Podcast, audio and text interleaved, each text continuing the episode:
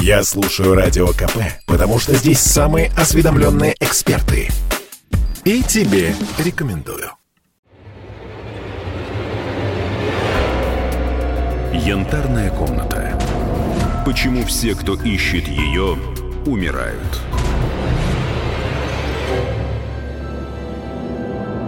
В годы Второй мировой янтарную комнату не эвакуировали из-за ее хрупкости. Провели консервацию на месте. Панно оклеили бумагой, затем марлей, обложили ватой и закрыли деревянными щитами. Но доподлинно известно, что после взятия Пушкина янтарную комнату выставляли в Кёнигсберге, затем она оттуда пропала. По одной из версий, сокровища сгорели во время бомбардировки города. Но специалисты полагают, что панели все же успели вывести – это могли сделать немцы, американцы, англичане или сотрудники советских спецслужб. Активное участие в поисках восьмого чуда света принимал писатель, автор рассказов про Штирлица Юлиан Семенов. И многие из тех, кто занимался поисками или что-то знал о местонахождении янтарной комнаты, погибали при странных обстоятельствах. Серия вторая, часть Первое. Версии исчезновения янтарной комнаты. В 2004 году родственник генерала Телегина, ну вы знаете, это друг Жукова, Игорь Смыков, вдруг заявил в «Комсомольской правде», что дома, в квартире у генерала Телегина хранятся детали янтарной комнаты. Александр Масякин, историк-исследователь. «Комсомольская правда» снарядила туда целую бригаду к этому Смыкову, к Телегину, и он показал им эти детали и рассказал удивительную вещь. Оказывается, что Телегин, Телегин находился в Берлине до начала 46 года. Телегин в одном из хранилищ ценностей своими глазами видел ящики с янтарными панелями. Более того, ящики эти при нем вскрыли, и он достал оттуда несколько фрагментов этих панелей, привез. Журналисты сделали фотографии этих панелей. Специалисты, которые знают янтарную комнату как облупленную, признали, что с большой долей вероятности действительно у генерала Телегина оказались детали, фрагменты янтарной комнаты. Видел он их в Берлине мог либо в 45 году, либо в начале 46-го, потому что потом его в Москву отозвали. Следовательно, письмо Герхарда Штрауса, в котором он пишет, это еще 50-го года письмо, в котором он пишет, что янтарные панели были вывезены из Кёнигсберга в Восточный Берлин, совершенно неожиданным образом подтвердились показаниями родственников Телегина и артефактами, которые они предъявили. Значит, янтарная комната была в Восточном Берлине. Но опять-таки не в руках же она была немецких генералов или кого-то, она была в руках советских генералов, в частности Телегина. Да куда же они ее дели? Судя по письму Штрауса, в 50 году детали, а это была немецкая янтарная комната, вот, которая была найдена в Кенигсберге. Из этого следует, значит, что детали янтарной комнаты, то есть немецкая янтарная комната, найденная 9 апреля 1945 года в Кенигсбергском замке и вывезенная в Восточный Берлин, в 50 году была передана в американский сектор Западного Берлина. Вы знаете, вот версия, которую я впервые выдвинул еще в своей книге «Запрено янтарного мифа» в 2008 году, часть людей ее признает, часть категорически отвергает, часть просто смеется. Что я предполагаю? Значит, сначала Гитлер ограбил Европу с целью финансирования войны, потому что ценности, которые он грабил, это было прежде всего ценности европейского еврейства, хотя не только, представляли огромную ценность. Он продавал это в нейтральных странах, в Швейцарии, Швеции, в Испании, Португалии, через них это в Южную Америку шли следы, в Турции, в Египте. А вырученную валюту Гитлер пускал на покупки стратегического сырья. Собственно говоря, за счет продажи награбленных культурных ценностей Гитлер финансировал войну. Но когда в конце войны об этом узнали спецслужбы американские и британские, была разработана операция Safe Haven. Были сформированы целые подразделения монументалистов, так называемых. Это специалисты высшей квалификации, там, музейные работники, библиотеки и так далее, которые стали искать похищенные Гитлерами сокровища. Значительная часть ценностей, похищенных Гитлером, была найдена. Американцы эти ценности, поскольку хозяев не было, ведь немцы уничтожали, скажем, евреев они уничтожали, документы уничтожали, оставались только бесхозные ценности культурные, огромной стоимости. Американцы их вывезли к себе. Был создан там пул специальный, тройственный пул. Под этот огромный залог, который сделала ограбленная Гитлером Европы, американцы выделили кредит на план Маршалла. Ведь, ведь план Маршалла финансировали частные американские банки. Но банк никогда не даст кредит без залога или просто так. Вот и Европа после войны сделала грандиозный залог в виде трофейных ценностей, которые оказались в руках американцев. У Советского Союза была другая проблема. После войны, когда посчитали, кто кому сколько должен, Москва официально признала 9,8 миллиарда. И были обговорены сроки выплаты по ленд-лизу. С сентября 1950 года Советский Союз должен был начать выплаты по ленд-лизу. 9,8 миллиарда долларов. Это 8722 тонны золота. Золотой запас Советского Союза на момент смерти Сталина, это был крупнейший золотой запас, составлял 2050 тонн. А там 8722 тонны. То есть нужно было отдать 4 золотых запаса, чтобы рассчитаться с американцами. Рубль не конвертируемая валюта, можно было только либо золотом рассчитаться, либо чем-то еще. И вот тут в Кремле наверняка вспомнили, что в их руках имеются огромные трофейные ценности, которые вот эти самые поисковые команды, военные, э, СМЕРШ, НКВД, нашли вот в Восточной Европе.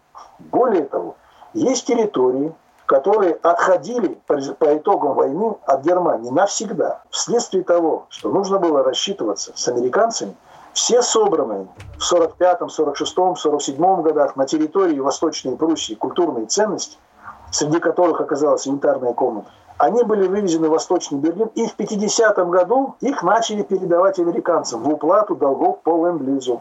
Интересно вот что. Когда в 1972 году заключался окончательный договор по выплатам по Муглизу с американцами, то там значилась сумма 722 миллиона долларов. То есть начальная сумма была 9,8 миллиарда долларов, а к 1972 году осталось 722 миллиона. Это говорит о том, что ленд-лиз Советский Союз погашал. Чем погашал? Золото, само собой. И это были трофейные культурные ценности, среди которых оказалась и янтарная комната. Всеми этими операциями занималось МГБ, Министерство государственной безопасности. Там ведь по документам числилась не как русская янтарная комната из царского села, она числилась как немецкий кабинет, янтарный кабинет из Кенигсбергского замка. То есть ее передали по ошибке. Вот вместе с копом, со всеми ценностями, которые были, ее туда и отдали. Вот это моя версия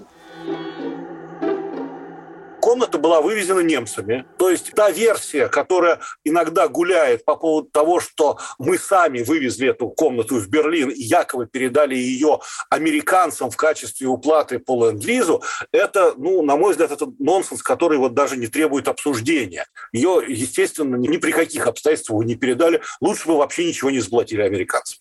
Константин Залеский, историк Третьего рейха.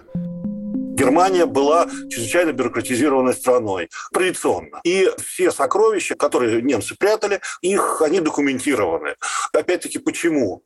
Потому что те, кто сокровища эвакуировал, ну, то есть это музейные работники, потому что, ну, отвечать надо за сокровища, это, ну, это как всегда, чревато определенной ответственности и так далее. То есть это все должно было быть забюрократизировано. Поэтому как раз единственная версия о пропаже янтарной комнаты с 5 по 10 апреля 1945 года, когда могли просто в пожарном порядке э, грузить разрозненные ящики. То есть, э, когда вот ну, не было возможности составить опись, или ее составили и взяли с собой на пароход, или э, Карлсруэ утопили 13 апреля как раз вот он мог одним из последних уйти с побережья и их вывести. Другое дело, что постоянно мы имеем совершенно неподтвержденные воспоминания различных людей, которые говорят, что они как-то принимали участие, там, что они вот везли куда-то эту комнату. Но это все отрывочные сведения, которые не в 45-м э, появились, а значительно позже.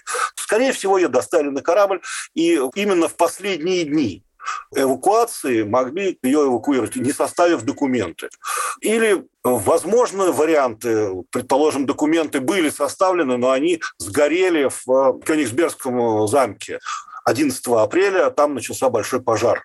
Вот как раз на это э, Альфред Родей говорил, что в этом пожаре погибла янтарная комната, что вот, судя по всему, не совсем корректно. Но документация могла там сгореть. Тем более, что мы должны иметь в виду, что до сих пор всплывают кое-где фрагменты янтарной комнаты, находят их. И довольно большая тайна, покрытая мраком, куда делась не сама янтарная комната, сама янтарная комната, вот опять-таки, скорее всего, погибла, а были еще ящики, в которых хранилась есть часть янтарной комнаты. И вот сейчас кое-какие фрагменты время от времени всплывают, их нам возвращают. Но они всплывают из совершенно разных моментов. А янтарное панно, его просто украли. Ну, офицер немецкий его украл, и поэтому оно сохранилось. Вот. Но хоть немцы были бюрократы, но и воровали у них там вполне достойно этот офицер, он оказался в составе комиссии, которая была направлена в э, Царское село для конфискации ценностей. Он принимал участие в вывозе этой комнаты. И он просто, значит, скажем так, умыкнул флорентийскую мозаику обоняния и осязания. В качестве сувенира. Она не очень большая, она, так сказать, довольно компактная, но ее вполне можно положить э, в свой там портфель. И в конце концов он ее вывез. Она сама по себе представляет культурную ценность. Он ее увез, в конце концов, в Германию и отдал на хранение нотариусу. А потом уже нотариус пытался эту мозаику продать, и в 1997 году немцы ее конфисковали. Ну, немецкие власти. Формально надо сказать, что немецкое правосудие, оно не то чтобы очень хотело вернуть ее нам, она в общем и целом признала право владения мозаикой за наследниками этого нотариуса. Просто так получилось, что дочка его, она отказалась от своих прав и сказала, давайте передадим ее царскому селу. И ее, в конце концов, значит, вручили вот в музей-заповеднику Царское село, и она там сейчас. Продолжение через несколько минут. Янтарная комната. Почему все, кто ищет ее, умирают? Серия вторая, часть вторая. Версии исчезновения янтарной комнаты. Я скажу, что я все эти три версии отвергаю. Андрей Пржездомский, писатель, кандидат исторических наук. В 1969 году участник экспедиции по поиску янтарной комнаты. Ну, американцы, я думаю, здесь вряд ли они могли бы шаг сделать, чтобы не попасть в поле зрения контрразведки СМЕРШ. Я думаю, эта версия несостоятельная. Не похитили ли мы сами эту янтарную комнату и спрятали где-нибудь на подмосковной даче. Я исключаю, что ее мы бы где-то у себя бы спрятали. Ну какой смысл? Смысл э, держать такую культурную ценность, историческую ценность, тем более которая была подарена России, Петру Первому. То есть у нас нет никаких оснований ее прятать. Мы вполне бы ее могли бы выставить. Мог ли это сделать кто-то из злоумышленников, там какой-то генерал, который в пульмановском вагоне вывозил трофейные, ну, теоретически, конечно, это можно представить, но практически нет. Ну, я думаю, при той системе все-таки контроля спецслужб, органов безопасности, я думаю, это было невозможно. Мы знаем даже, что и, допустим, и Жукову предъявлялись претензии некоторым другим генералам по мелким каким-то совершенно незначительным предметам и вопросам, таким людям. Поэтому я думаю, что здесь не приходится об этом говорить. Ну а самое главное, что на каком этапе? Только в 1945 году, когда мы заняли Кёнигсберг, когда в нашем поле зрения находились все эти предметы, только тогда можно было предпринять какие-то действия. Но это все было настолько под контролем спецслужб, что, я думаю, тут никто не мог бы совершить вот такое скрытое хищение. Я считаю эти версии несостоятельными про немцев. То есть практически никто бы не стал рисковать, да и думали уже про эту ментальную комнату. Да горя на ясном пламени, тут надо было спасаться. Да? Морем. Что творилось в Пилау? Пилау – это Балтийская нынешняя морская база немецкая. Что там творилось? Там десятки тысяч людей эвакуированы, кого там только не было. Войска, паника. Все под нашим обстрелом, под нашей бомбардировкой. Кто бы там стал, эти панели, они же вон, 2 метра длины. 80 сантиметров ширины, только панели 8 штук, и еще другие. Их надо бережно нести в определенных ящиках, где-то укладывать, да еще, чтобы никто не увидел. Это нереально. Немецкая подводная лодка, которая зашла в Прегель, проплыла туда прямо в район Кёнигсбергского замка. Но на мини-подводной лодке можно было взять только одну коробку, один мешок или одного человека. И все и больше ничего. То есть вывести ее было невозможно. Янтарная комната. Почему все, кто ищет ее, умирают?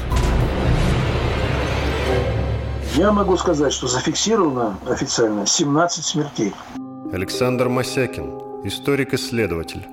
В том числе генерал-полковника Гусева, это заместитель командующего, заместитель начальника главного разведывательного управления СССР. В 90-м году он э, рассказал э, рижскому журналисту, он допытывался все про янтарную комнату, он ему сказал, допустим, что я знаю, но если я скажу, то даже при моих погонах мне не протянут несколько суток. И через несколько дней он попал в автокатастрофу.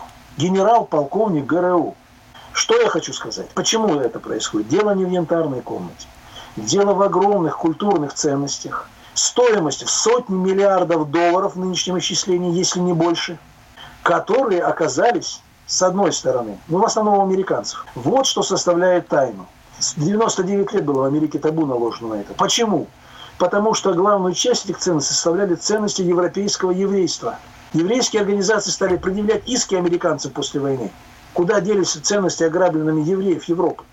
И чтобы не вытаскивать вот это вот, тут еврейский фактор, они наложили на 90 лет запрет. И все люди, которые вот подходят к этому близко, они, к сожалению, вот заканчивали плохо. Я могу сказать, что мне крупно повезло. Хотя у меня было два эпизода, но это отдельный разговор. Причина не в самой янтарной комнате. За ней стоят перемещенные в ходе Второй мировой войны ценностью, стоимостью современной в сотни миллиардов долларов. Действительно, э, очень много э, смертей вокруг янтарной комнаты. Константин Залеский, историк Третьего рейха. И немецкий кладоискатель Штайн, он, так э, сказать, очень так загадочно погиб, именно погиб, он был убит. Тот же самый Альфред Роде, э, который очень при загадочных обстоятельствах умер э, в конце 45 года. В принципе, есть подозрение и то, что он покончил с собой, и то, что он не покончил с собой, его убили. То есть, ну, в общем, там очень странное все мероприятие. Действительно, очень много смертей вокруг янтарной комнаты. Хотя, надо сказать, что при определенном желании Германии а, можно было э, найти большое количество смертей вокруг любого события, если их искать. То есть, э, например, э, люди, которые и, и сейчас, например, ищут э, янтарную комнату, они, в общем, не погибают. То есть, в общем и целом, скорее всего, стечение обстоятельств. Почему я говорю именно о стечении обстоятельств? Ведь если мы отбросим в сторону мистику, учитывая, что мистика, она объяснением не поддается, и, как бы, это сказать, за гранью уже понимания человеческого разума, и, соответственно, как всегда есть место чуду, да, то если мы говорим о каком-то злом э, умысле, то будет странно, если э, кто-то, э, обладающий довольно большими возможностями и связями, взял бы на себя роль, скажем так, вот человека, который не человека, а организации, который будет зачищать поле вокруг янтарной комнаты. Но это слишком затратно. Янтарная комната, условно говоря, столько не стоит, тем более учитывая, что цена сокровища, такого как янтарная комната, она ведь заключается не в том, чтобы эту янтарную комнату где-то хранить и, предположим, единолично наслаждаться ее красотой.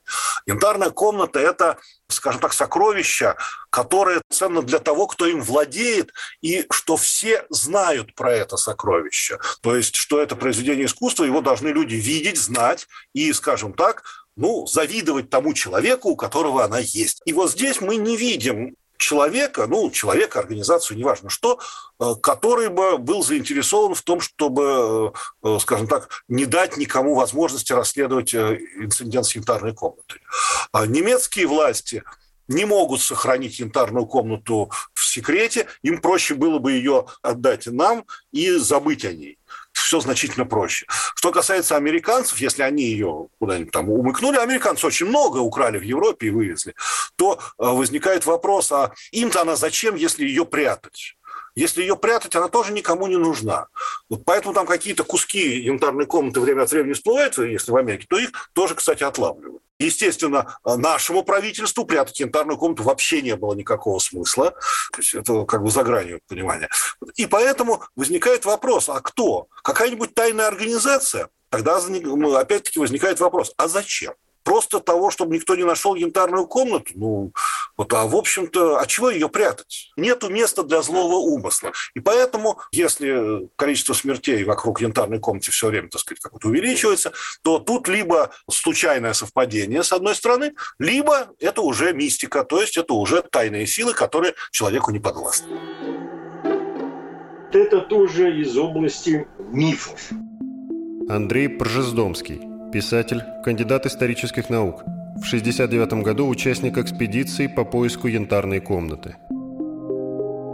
Ну, начиная, значит, 45-го, 46-го, 47-го, есть такие из воспоминаний, показаний разных. Вот какой-то там майор. А ему рассказали немцы местные, что вот там-то вот где-то труба, из этой трубы идет дым. Возможно, там что-то есть. Майор заинтересовался, стал выяснять. Ему сказали, что там вот какие-то панели заносили, и вот янтарь там был. Ага, янтарная комната. Только майор этот начал пытаться раскручивать это, как вдруг находит его холодный труп. Вот этих историй послевоенных несколько. Я немножко примитивизирую, я бы так сказал, а, иронизирую над этим делом. А, ну, конечно, факты были, когда и гибли люди, но, знаете, говорить о том, что все это вот э, попытка э, убрать с дороги э, людей, которые хоть что-то узнали о янтарной комнате, ну, я не знаю. Понятно, что там, где спецслужбы, там тайны, а там обязательно что-то происходит. Я э, считаю, что здесь э, ну, это просто попытка придать этой теме, теме поиска янтарной комнаты, еще более такой острый драматизм, что ли. Я уже, честно говоря, беспокоюсь тут о себе, думаю, как вот я тоже кое-что знаю. Но вроде все нормально пока, стучу по дереву. Остальные люди, вот кого я знаю, ну, уходили из жизни Кучумов, который очень много знал о янтарной комнате. Умер своей смертью, он тяжело болел очень.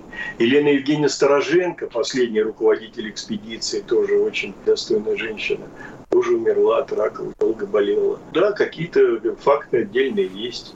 Ну, честно говоря, я в своей книге тоже, у меня несколько книг вышло на эту тему. Я, поскольку с документами знакомился, я тоже приводил вот эти факты, рассказывал о них, но не как э, абсолютно достоверные факты, а как э, возможные версии, что это как какое-то имеет связь. На самом деле думаю, что это просто попытка усугубить и привлечь особое внимание к этой теме интересующихся. Продолжение через несколько минут. Янтарная комната. Почему все, кто ищет ее, умирают? Серия вторая, часть третья. Поиски янтарной комнаты. Много времени поискам реликвии уделял писатель, автор романов про Штирлица Юлиан Семенов. Но каждый раз поиски завершались ничем, а многие из тех, кто что-то знал о ее местонахождении, погибали при странных обстоятельствах. В 1979 году папа стал собственным корреспондентом э, литературной газеты по всей Западной Европе. Ольга Семенова, дочь писателя Юлиана Семенова. Он базировался в маленькой деревне под Бонном, земля Бад Готсберг, деревню звали Висен. И там он узнал, кстати, узнал он от Александра Урбана, который уезжал, журналист возвращался в Советский Союз, что есть такой удивительный совершенно гражданин немецкий Георг Штайн, который в годы Великой Отечественной войны воевал. И воевал он против нас. Он был мальчишкой тогда. Его, кстати, ранили. Но его отец был бургомистром Калининграда, тогда Кёнигсберга, и у него была сестра там находилась. И эти люди были против нацизма. Они симпатизировали обязательно Советскому Союзу, но они считали, что это просто нацизм, это сила зла. И как верующие люди, они были верующими христианами, они стали сопротивляться нацизму и за это поплатились, их расстреляли. И когда об этом узнал Георг Штайн, тогда молодым совсем солдатом, он вдруг понял, что, в общем-то, делом его жизни должна быть, ну, в общем, месть за то, что нацисты сделали с его семьей. И он ну, провел, конечно, большую такую работу с собой понял, что, в принципе, все немцы виноваты перед русскими. И о, решил искать культурные ценности и возвращать, которые были нацистами похищены. И папа, узнав о существовании такого удивительного человека, который к тому времени уже набрал, у него набралось 30 тысяч интереснейших документов, архивных, фотокопий редчайших документов, микрофильмов по интерной комнате, он к тому времени уже обнаружил и заставил немецкие власти вернуть в Советский Союз уникальные иконы и Псково-Печерской лавры. Иконы эти оценивались в миллионы долларов, но очень не хотели немецкие власти их возвращать, но Георг Штайн, он был как бульдозер такой, он добился этого. И папа, познакомившись с Георгом Штайном, моментально с ним нашел общий язык. Вышла его первая папина статья в литературной газете о Георге Штайне под названием «Гражданин ФРГ из деревни Штелле». И папа решил подключиться к поискам янтарной комнаты. Что папу еще к этому подтолкнуло? Он, как и журналист, и писатель, и историк, потому что папа был по образованию историком, он стал работать в немецких архивах. Причем, конечно, как всегда говорят, вот, закрытые архивы, агент КГБ. Нет, папа просто познакомился с очаровательными архивариусами немецкими. Архивариусы, они замечательные люди повсюду. И такая была в Баден-Баден фрау Фурс. И он узнал, благодаря вот таким вот людям, замечательным немцам, что только с территории Украины в годы Великой Отечественной войны было похищено более 300 тысяч произведений искусств. Я прекрасно помню, как папа тогда писал письмо моей удивительной бабушке, своей любимой теще Наталье Петровне Кончаловской, говоря, вот э, матенька, он называл матенька, узнал вот такую удивительную вещь. 300 тысяч произведений искусств похищено. Вот бы вернуть хоть что-то. А? Вот он в письме такое писал. И вместе они стали с Георгом Штайном искать эту янтарную комнату. И, конечно, надо сказать, что это было очень непросто. Дело это было опасным, потому что, да, подключились к поиску моментально. Папа решил создать комитет за честное отношение к русскому искусству, в который вошел и такой писатель немецкий Фридрих Фицер, и Жорж Семенон, с которым папа подружился в Лозанне. Папа к нему туда ездил. И подключился даже Марк Шагал, и, конечно же, барон фон Фальцфейн Эдуард Александрович, русско-немецкий меценат и большой друг России. Но дело было опасным, потому что вот смотрите, Георг Штайн жил в маленькой деревеньке, и не скрываясь, агенты полиции ходили по соседям Георга Штайна, разузнавая, а почему, собственно, этот немец вот ищет ценности, ищет янтарную комнату, почему он хочет помогать русским, зачем. И поступали и Георгу Штайну угрозы, и к моему отцу тоже звонили в деревню Лыс, тоже какие-то непонятные люди. Поддерживала их удивительная совершенно женщина в их поисках, которая как-то успокоила немножко тайных и явных врагов поиска. Это была графиня Марион Дорнхоф, которая руководила издатель газеты немецкой «Цайт». И когда в прессе появилась какая-то защита, они смогли лучше продолжать поиски. Ну, базировались, конечно, их поиски сначала в Германии. Они спускались вместе с Георгом Штайном в штольни, в какие-то шахты. Многие шахты были затоплены. И предполагали, конечно, и Георг Штайн, и отец, что вполне возможно комната могла находиться там.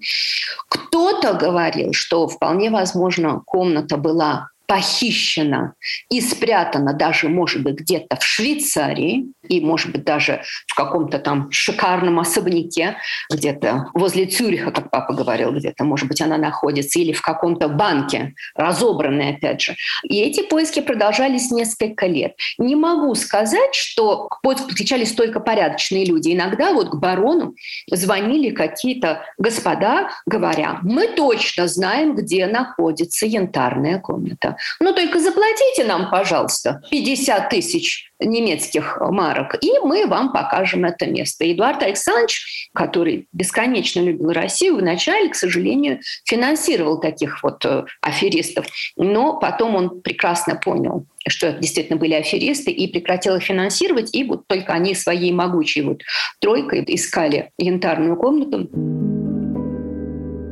Вопрос о янтарной комнате – это вопрос трех вопросительных знаков. Шахта Б. Витекинд. Нужно 20-30 миллионов марок. Где их взять? Маленький город в Швейцарии. Как проникнуть в барский особняк? Знаете, проклятие, так сказать, частной собственности. Никто не выпишет ордер на обыск. Или нужно показать, дать неопровержимые данные. А кто Штайну даст эти неопровержимые данные? И сейчас складывается такая концепция, что ли, у меня, во-вторых, и, во-первых, у моих друзей из Федеративной Республики Германии, из Швейцарии, из Лихтенштейна, такая концепция, что не только одна янтарная комната, но разве наши книги, разве наши картины, разве наша скульптура не обязана быть возвращенной на родину? Разве не пришло время вчинить иск тем, кто все это вывез на Запад. И, конечно же, папа встречался в ходе поисков не всегда с приятными людьми. Он познакомился с бывшим рейхсминистром Альбертом Шпеером. Папа говорил, что это исправившийся нацист, потому что Альберт Шпеер говорил, вы знаете, я отсидел 20 лет в тюрьме, отрубил за мои преступления. И я познакомился с великой русской литературой в тюрьме. И я очень многое понял. И я раскаялся. И теперь я не испытываю ничего, кроме как симпатии к русским. Но это Альберт Шпеер, хорошо. А был еще Карл Вольф. Отцу было с ним очень тяжело встречаться, потому что все-таки человек, лично подписавший, можно сказать, приказ об уничтожении 300 тысяч славянских и еврейских женщин и детей, с ним тяжело ему было встречаться, но папа с ним тоже в ходе переговоров говорил о янтарной комнате, и потом всегда вспоминал, как Карл Вольф самозабвенно врал, отводя папу вот от каких-то интересных действительно версий. Ну, они посещали замок Кольмберг, они посещали шахты в Бад Аузесне э, с Георгом Штайном. Но Георг Штайн, после того, как отец вернулся в Советский Союз, закончив свою миссию в Германии, приезжал и постоянно папу держал в курсе дела. Надо сказать, что в ходе поисков янтарной комнаты папа оказался на аукционе в Франкфурте на Майне, где продавался уникальный ковер. А это подарок шаха Ирана государю Николаю. Там изображен государь, государь, не наследник. И папа немедленно позвонил к барону Эдуарду фон Фальцвайну и сказал, Эдик, ты станешь героем России, если ты выкупишь этот ковер. И папа звонил уже из Франкфурта на Майне, и в зал, где проходил аукцион, пришел такой состоятельный иранский бизнесмен, и было понятно, что он этот ковер купит, но позвонил барон и стал торговаться по телефону. И начальная цена была 20 тысяч дойче марок. Барон выкупил этот ковер за 50 тысяч дойче марок. И сейчас этот ковер уникальный является одним из самых интересных и ценных экспонатов в Ливадийском дворце в Крыму, потому что барон, разумеется, его вернул на родину. Но возвращаясь к теме янтарной комнаты, я должна сказать, что, повторяю, поиски были очень опасным делом. Вот я в свое время с Юлианом Семеновым общался. Андрей Пржездомский, писатель, кандидат исторических наук. В 1969 году участник экспедиции по поиску янтарной комнаты. Там, где я проходил службу, он приезжал к нам э, подразделение, ну и рассказывал о своих поисках. Он тогда как раз вот начинал там, писать об этом. Я к нему подошел, говорю, так и так, вот я в экспедиции там работал. Да, он очень заинтересовался. А Юлиан Семенов талантливый писатель. Действительно, он создал несколько таких вечных, для нас, по крайней мере, вечных произведений, ярких, интересных. Его фантазии, они тоже, в общем, имеют право на существование. Продолжение через несколько минут. Янтарная комната. Почему все, кто ищет ее, умирают? Серия вторая, часть четвертая. Поиски янтарной комнаты. Поиски были очень опасным делом. Ольга Семенова, дочь писателя Юлиана Семенова.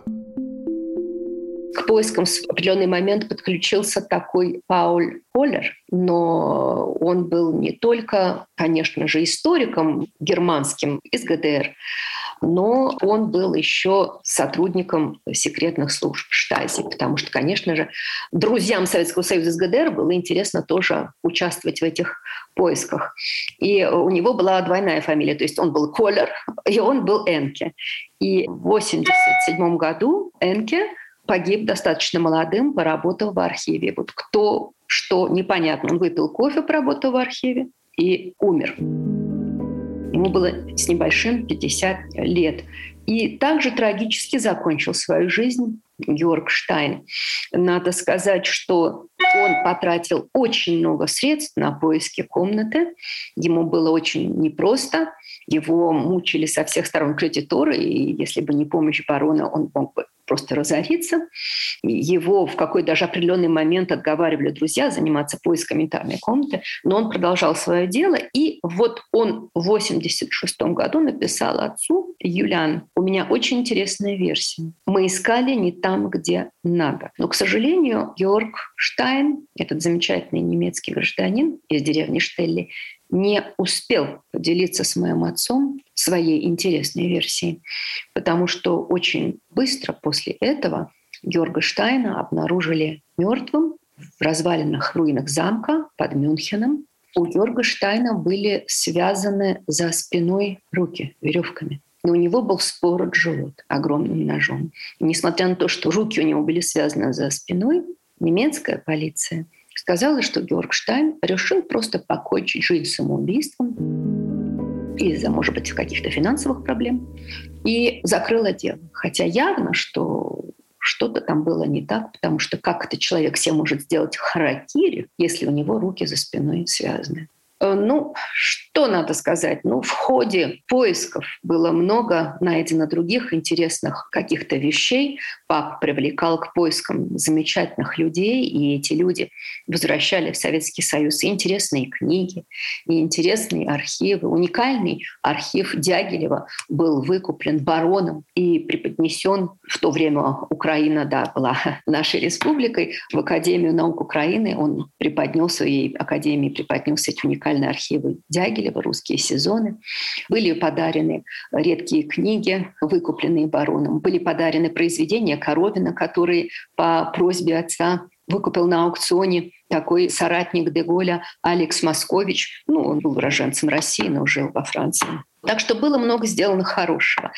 И вы знаете, на мой взгляд, все-таки, конечно, если сейчас у нас в Питере такая замечательная новая янтарная комната есть, в этом есть заслуга, конечно, тоже вот этой троицы альтруистов Юлиана Семенова, Георга Штайна и барона фон Файцвейна, потому что, да, какие-то начало работы относятся к началу 80-х годов, но я думаю, в общем-то, они втроем как-то активизировали всю эту историю с восстановлением янтарной комнаты, и это э, замечательно. Мне думается, вот на таких людях, как Юлиан Семенов, Георг Штайн, барон Фальцфейн, держится мир. Это люди, которые хотели всегда отдавать, а не брать, понимая, что то, что ты отдаешь, то навсегда остается с тобой. А то, что держишь для себя, рано или поздно ты это потеряешь весь дворец очень сильно пострадал во время войны. И когда закончилась война, всем хотелось, чтобы пригороды и дворцы Ленинграда выглядели так же, как они выглядели до войны. Лариса Бордовская, старший научный сотрудник музея-заповедника «Царское село», хранитель фонда живописи. Это было пожелание очень многих. И было принято решение воссоздавать и восстанавливать все так, как было прежде. Начали восстанавливать не сразу, собирали материалы, то есть все это пепелище решили превратить в стройплощадку. Первые начали восстанавливать анфилады. Вот на эту анфиладу нанизывали залы как бусы. Они шли друг за другом в той последовательности, в которой их задумал Растрелли. Всего было 55 залов во дворце. Восстановили все досконально, так как было до 1941 года. А янтарную комнату тоже восстановили, но В ней был набран паркет, был расписан плафон, э, были поставлены зеркальные пилястры, даже бронзовых попугайчиков посадили на них. А вот самого материала янтаря не было. И в простенках между вот этими зеркальными пилястрами э, было решено поставить холст. Но вы понимаете, что это совершенно э, другая история. Комната требовала объяснения, что такое янтарь и какой она была. И вот в 1979 году реставраторы, которые закончили реставрацию замечательной коллекции янтарных вещей, находящихся в Екатерининском дворце, они выступили с таким предложением. Пошли на такой эксперимент. Сделали одну панель из янтаря и поняли, что мы можем это делать, но нужно очень много работать, искать материал.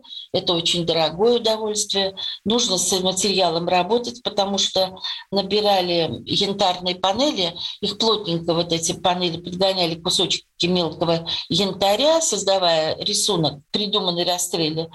Вот это все было очень трудно, дорого и сложно. И эта вот первоначальная панель, она была такого желто-белого цвета.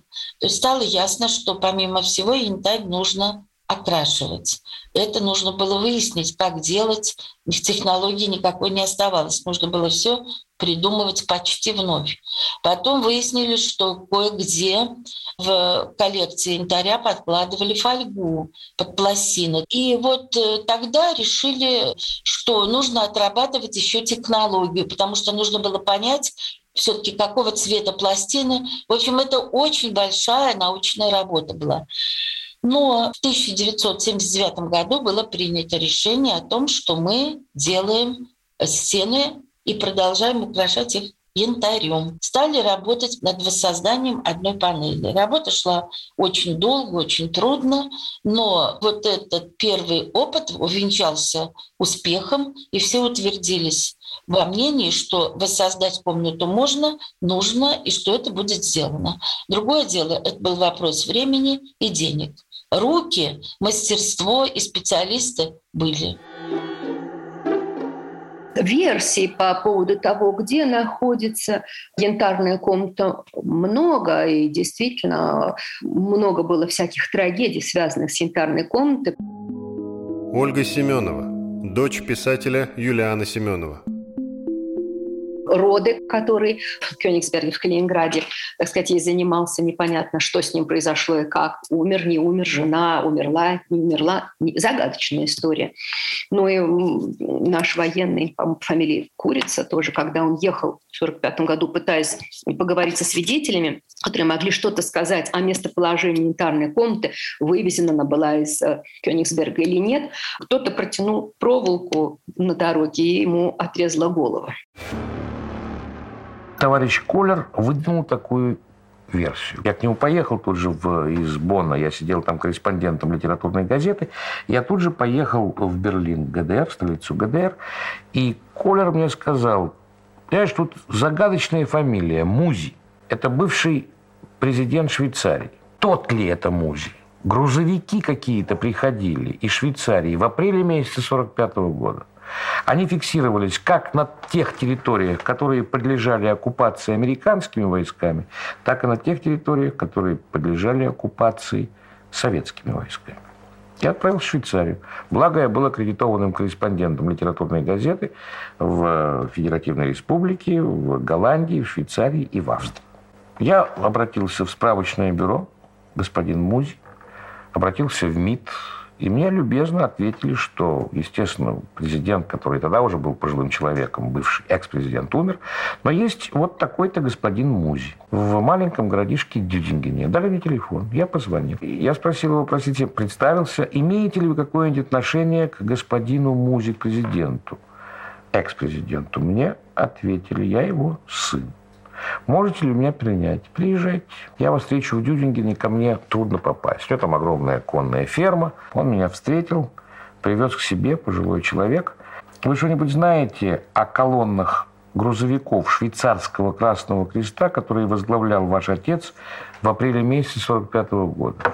Он говорит, ну, эту колонну возглавлял не мой отец, а мой брат. Действительно, они были там, э, потому что была заключена сделка, по которой часть узников концлагерей, богатых узников, угу. вывозились, а э, машины передавались. А где ваш брат? Мой брат погиб в Париже во время автогона.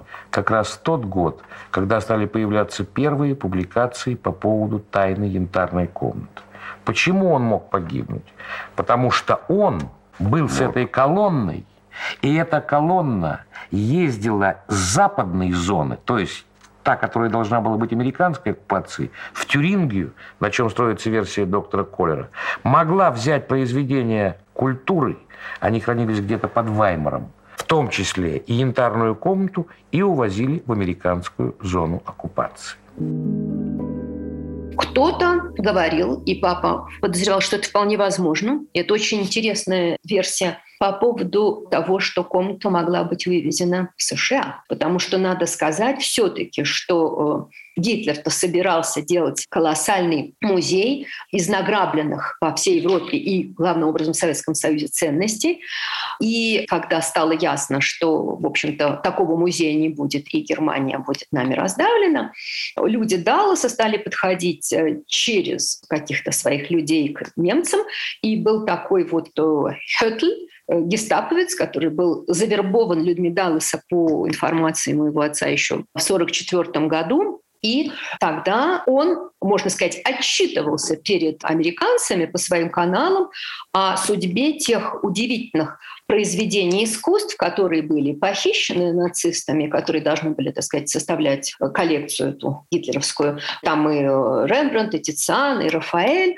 И по странному стечению обстоятельств зоны в Германии, где прятались нацистами эти ценности, они изначально они должны были стать территорией, которые были под нашими военными. Как-то так получалось, что туда входили американцы. И, разумеется, прикарманивали многие ценности. Вполне возможно, что где-то у какого-то там американского ценителя, в кавычках, искусства эта янтарная комната до сих пор находится.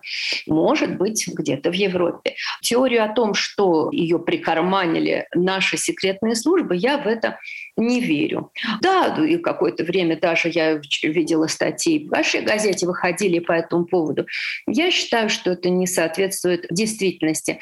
А относительно визитов к отцу, к моему в больницу, когда он перенес инсульт из-за разного рода переживаний, что якобы эти люди что-то ему могли сказать, что ускорило второй инсульт, который у папы случился. Да, такое было. Но я не думаю, что речь шла о янтарной комнате.